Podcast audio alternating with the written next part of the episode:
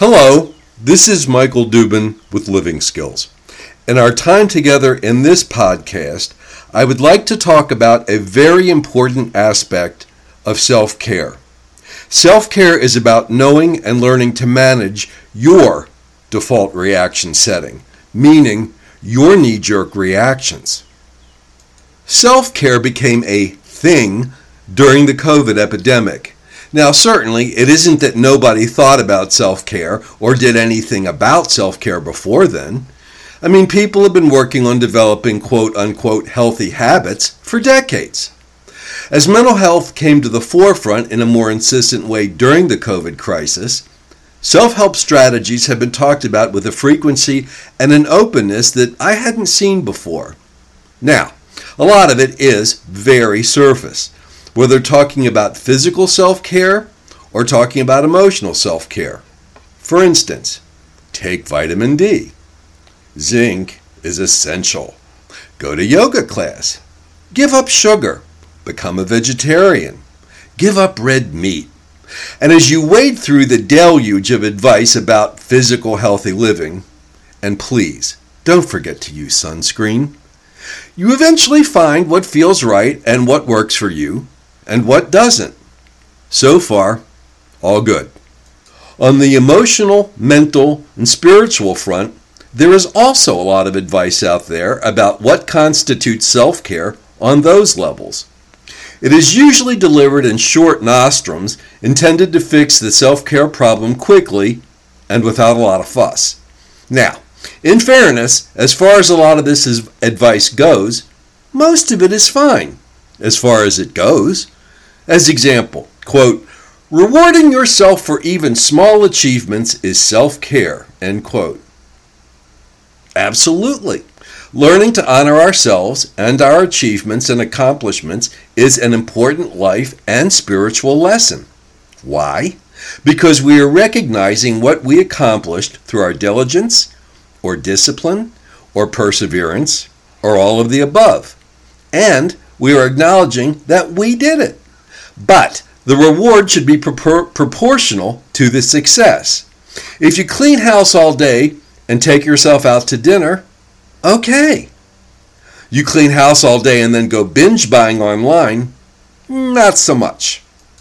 Another idea I came across is playing dumb to protect your energy is self care. Um, no. Playing dumb is many things, but it is not self care.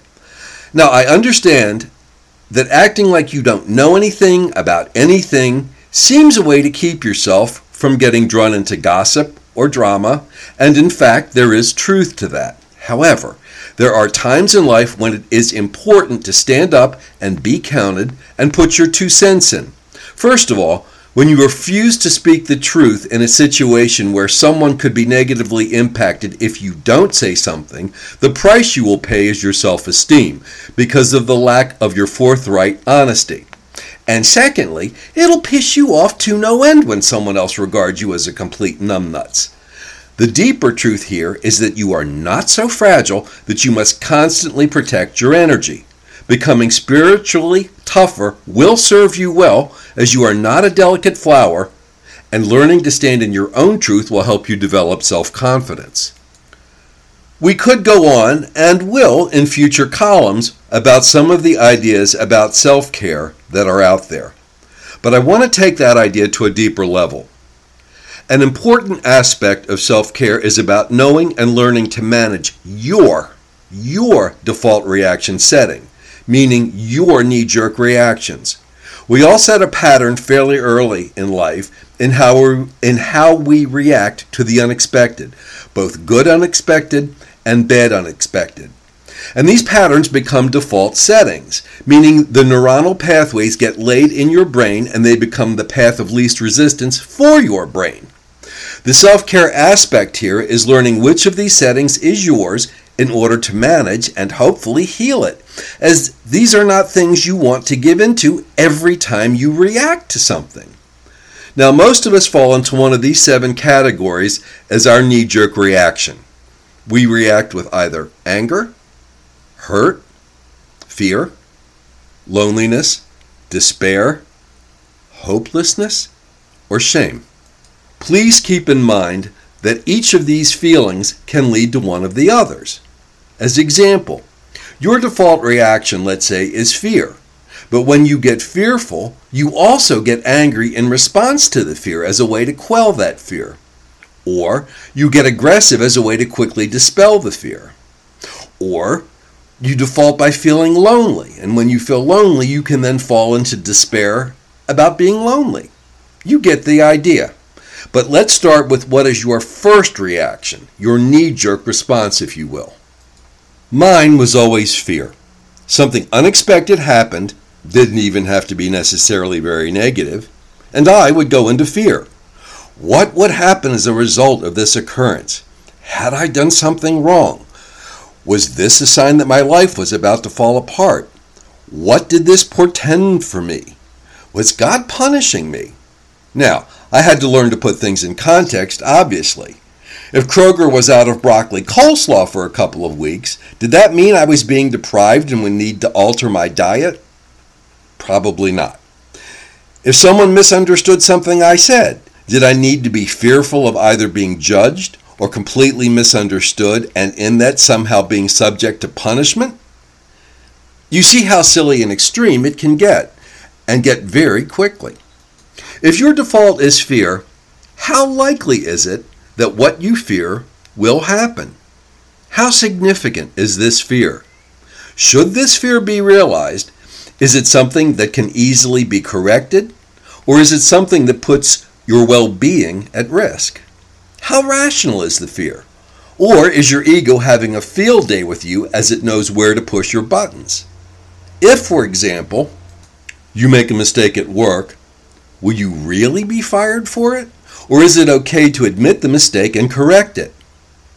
If you're being inconsiderate with your significant other, but you didn't really mean to be, you just had other things on your mind, will they really leave you for someone more understanding? Remember, love's greatest fear is loss. Or can you apologize and ask them for the chance to make it right now that you are no longer distracted? How big is the fear really? How likely is it to occur? Is the potential outcome really that devastating? And in, in what context is this all happening? How significant is it? And how much does it really matter? Start with these kinds of questions if your default setting is fear. And there is a lot of fear and uncertainty in the world right now, and it can be very easy when we automatically go into fear to use that fear as proof positive that everything is going to hell in a handbasket and no good will come of anything, so the fear builds and compounds instead of being addressed. Finally, in looking at some of your worst case scenarios, design a plan B. If what I fear really does happen, what's my plan? What will I do about it? Others get angry when the unexpected occurs. For some, getting angry helps them to feel powerful enough to cope. We all know people, often men, who walk around with an underlying anger that is just under the surface. A good friend of mine, who had been an air traffic controller early in life, worked for years in his spiritual development to release his habit of being the quote unquote last angry man. At heart, he was a kind and loving and generous human, but his default was anger. Most people don't know how to process and release anger in a constructive way, so they stuff it in their shirt pocket and walk around with it. When he had a stroke, which he pretty much survived intact, he was furious with his body and furious with God because, as a spiritual person, that wasn't supposed to happen to him. He felt shocked and betrayed, and he was angry as hell. Rather than deal with his anger and living out a nice long life, he turned that anger on himself and did not follow his doctor's advice and was dead in two years. Others react aggressively in the face of anger. You just pissed me off, or you weren't listening, or whatever, and I immediately go into anger rather than trying to figure out what just happened and why. And in my aggression, spurred by my anger, I can ruin relationships or jobs by doing or saying something destructive or hurtful. Anger can be a very healthy emotion, but part of self care is learning how to deal with it, recognize it, process it, and release it appropriately.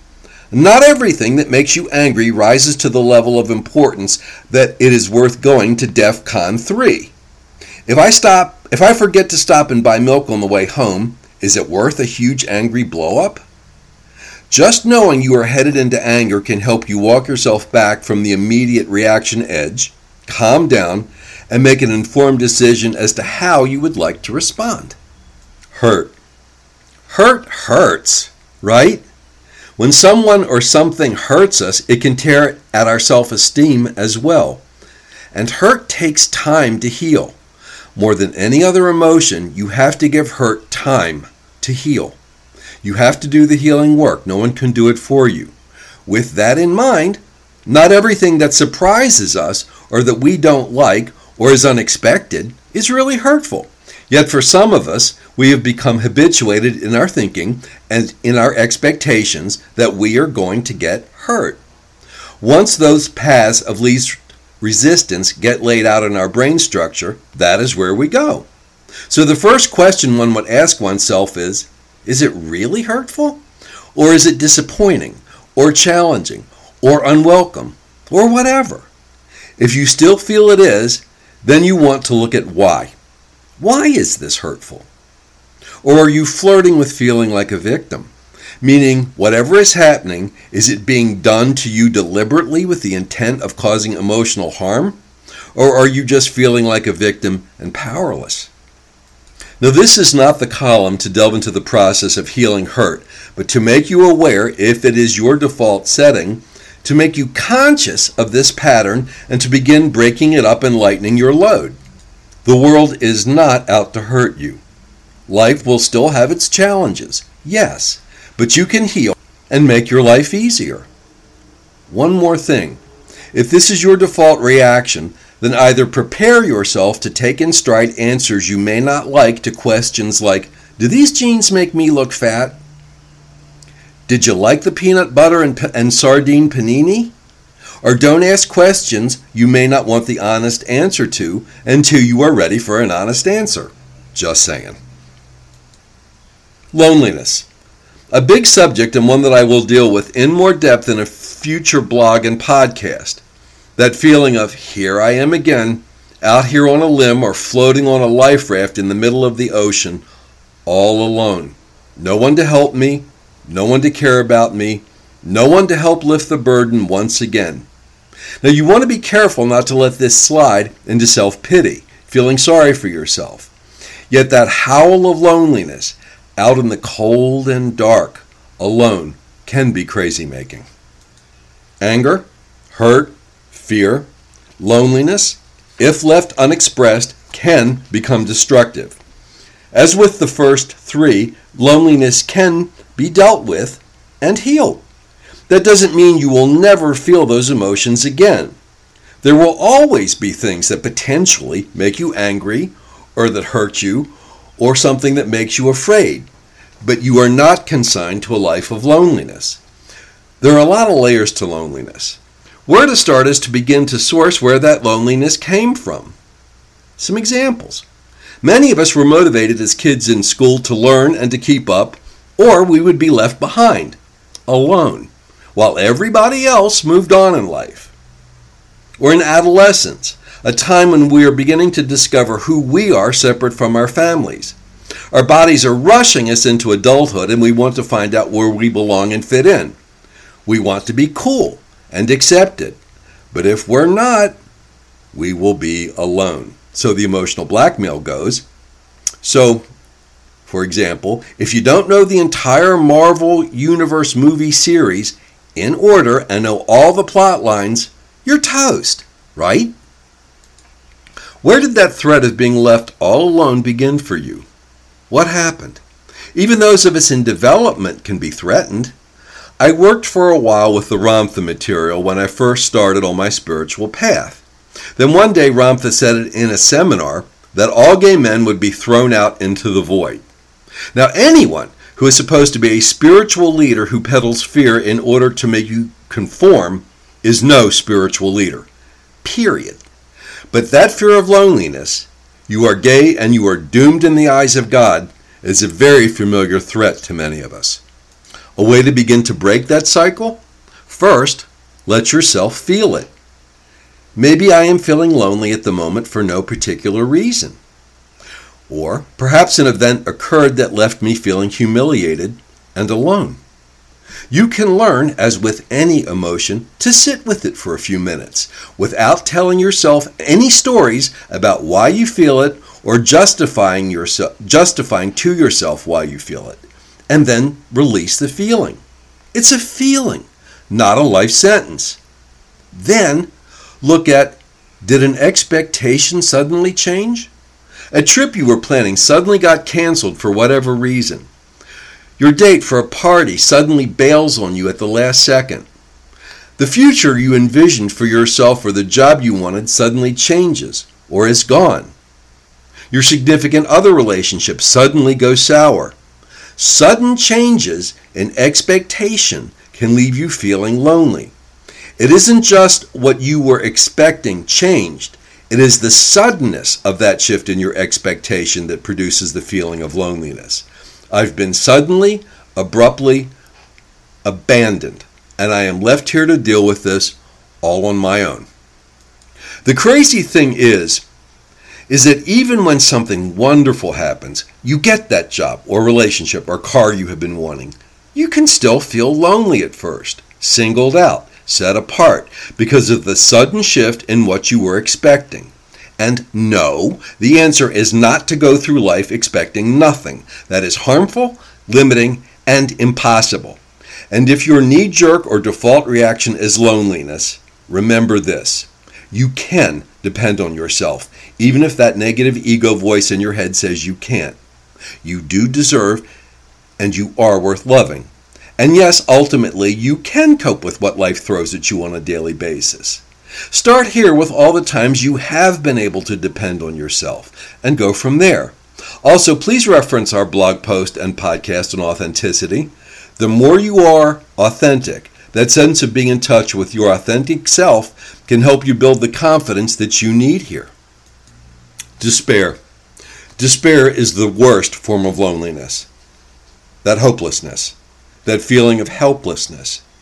Nothing ever works out for me. So, what's the point? It, life, relationships are just hopeless. Then, once you realize that's what you're feeling and dealing with, Start doing things for other people. It can be as simple as asking someone how their day was and then being present and actively listening to their response. Or invite someone for a cup of coffee. Or offer to help someone complete a chore they don't really want to do. Get involved. I did volunteer work for many years, and it was really helpful in times when my life was in a contraction. I can promise you this will help. It will help begin to move you back into a more balanced place. But whatever you choose to do, do it from a place of honestly wanting to do it. As with loneliness, what expectation suddenly shifted? Feel the despair and then begin to do something for someone else. There are people in your life who you do honestly and genuinely care about and love. Love and caring, not self sacrifice, are tremendously powerful gifts that you have at your disposal. Despair has nothing to do with whether or not you are worth loving. Be careful not to let yourself slip into feeling sorry for yourself and look at what expectation suddenly shifted and work on releasing it. Hopelessness. Hope is a tremendously powerful emotion. It is tremendously powerful. It is not the emotion of last resort, nor is it an emotion of desperation. Well, when all else fails, at least there's hope. No. Hope is a gift from the divine. That said, it can wax and wane. Some days you have more and some less, but it is always available to you. That said, if hopelessness is your default reaction, take a moment to examine if what is happening is really an issue of hope. As example, suppose you were trying to what something you were trying to learn just isn't making sense to you. Is that it is it that it is really hopeless for you to learn it? Or are you trying to make yourself understand and use something that just has no interest for you at all? Another place to examine hope is in your anticipations and expectations. Anticipation is what you expect will happen before it actually happens. The job you want, the relationship you are working toward, even relatively simple things like the movie you are going to see or the dinner out that you are looking forward to, you have anticipations attached to those about what you think they will be like. You anticipate slash hope the relationship or dinner or movie or job will be like this or that. Then the event of whatever nature happens. What did you expect would come of it?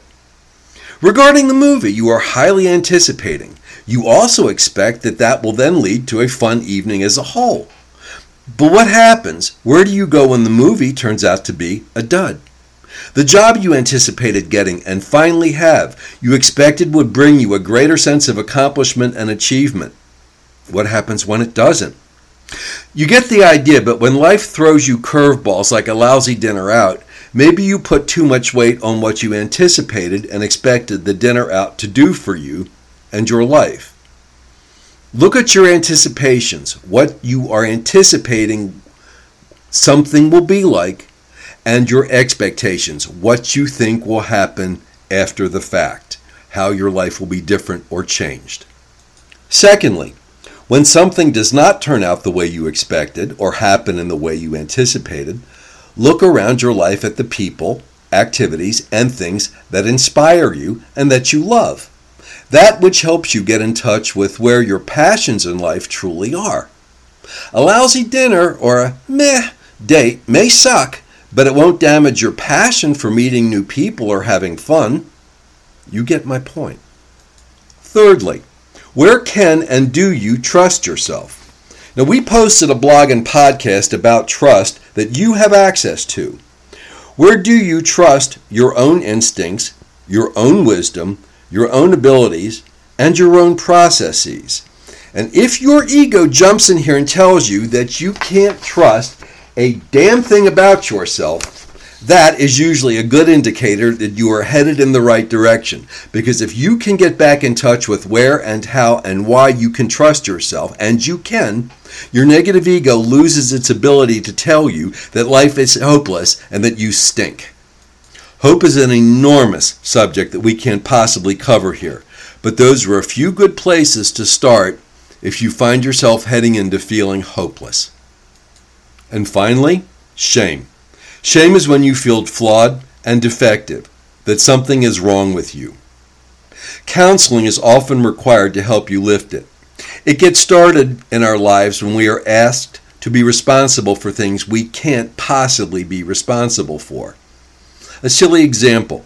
When I was young, I had a piano teacher who gave me a piece of music that was way too hard for me. Instead of helping me learn where my obstacles were in developing the ability to play the piece, he made me feel less than, accused me of not trying, and offered no help. But it, it was his decision where we started my lessons rather than building a relationship between us and allowing me to work my way up to increasingly more difficult pieces. So I felt defective, that I could and never would learn to play difficult pieces, and that was the end of my musical instruction in this lifetime. Another example you have a business whose product line is either very limited, or is of mediocre quality, or is overpriced. Business is down. You hold your staff responsible for the lack of sales, but the issue is with your product line. How can they be responsible? But you hold them responsible nevertheless. That shames them. When you are asked to be responsible for something, if you loved me, you'd know what I need that you can't possibly resp- be responsible for. That produces shame. So if shame is your default setting, start with the question Am I being asked to be responsible for something that I can't possibly be responsible for? If you can't be responsible for the issue being presented, then refuse to take on that mantle of something that could not have been your responsibility. Refuse to wrap yourself up in something you had no control over. And if it is something that you were or could be responsible for, then take your power back by taking action to correct or ameliorate the situation. Shame is a very tough emotion to handle all on your own. But if and when it rears its ugly head in your life, you need not be at sufferance of it. And if it is your default, are you in fact being asked to be responsible for something that is beyond what you could have been responsible for? A long column and podcast about a very big subject.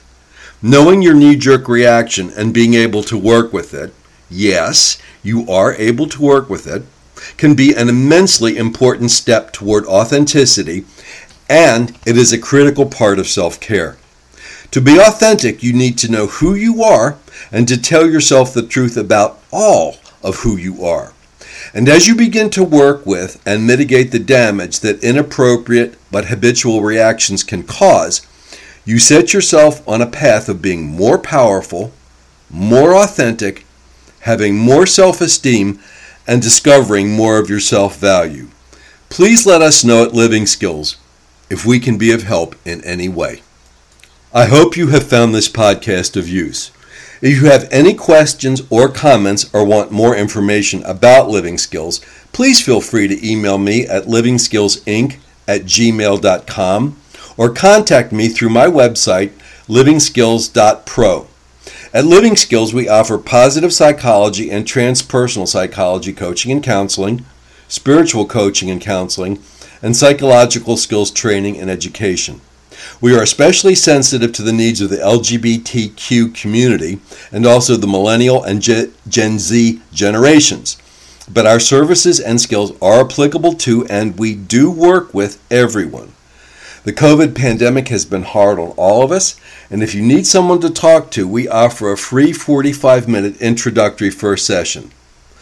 The Problem with Humans podcast is now available on my site, livingskills.pro, as well as on Buzzsprout, Apple Podcasts, Google Podcasts, Spotify, and Amazon Music, as well as on Overcast, Castro, Castbox, and Podfriend. I hope you enjoyed the podcast and will tell friends and colleagues about it. Please join me again in the future. This is Michael Dubin in Atlanta. Thanks for listening.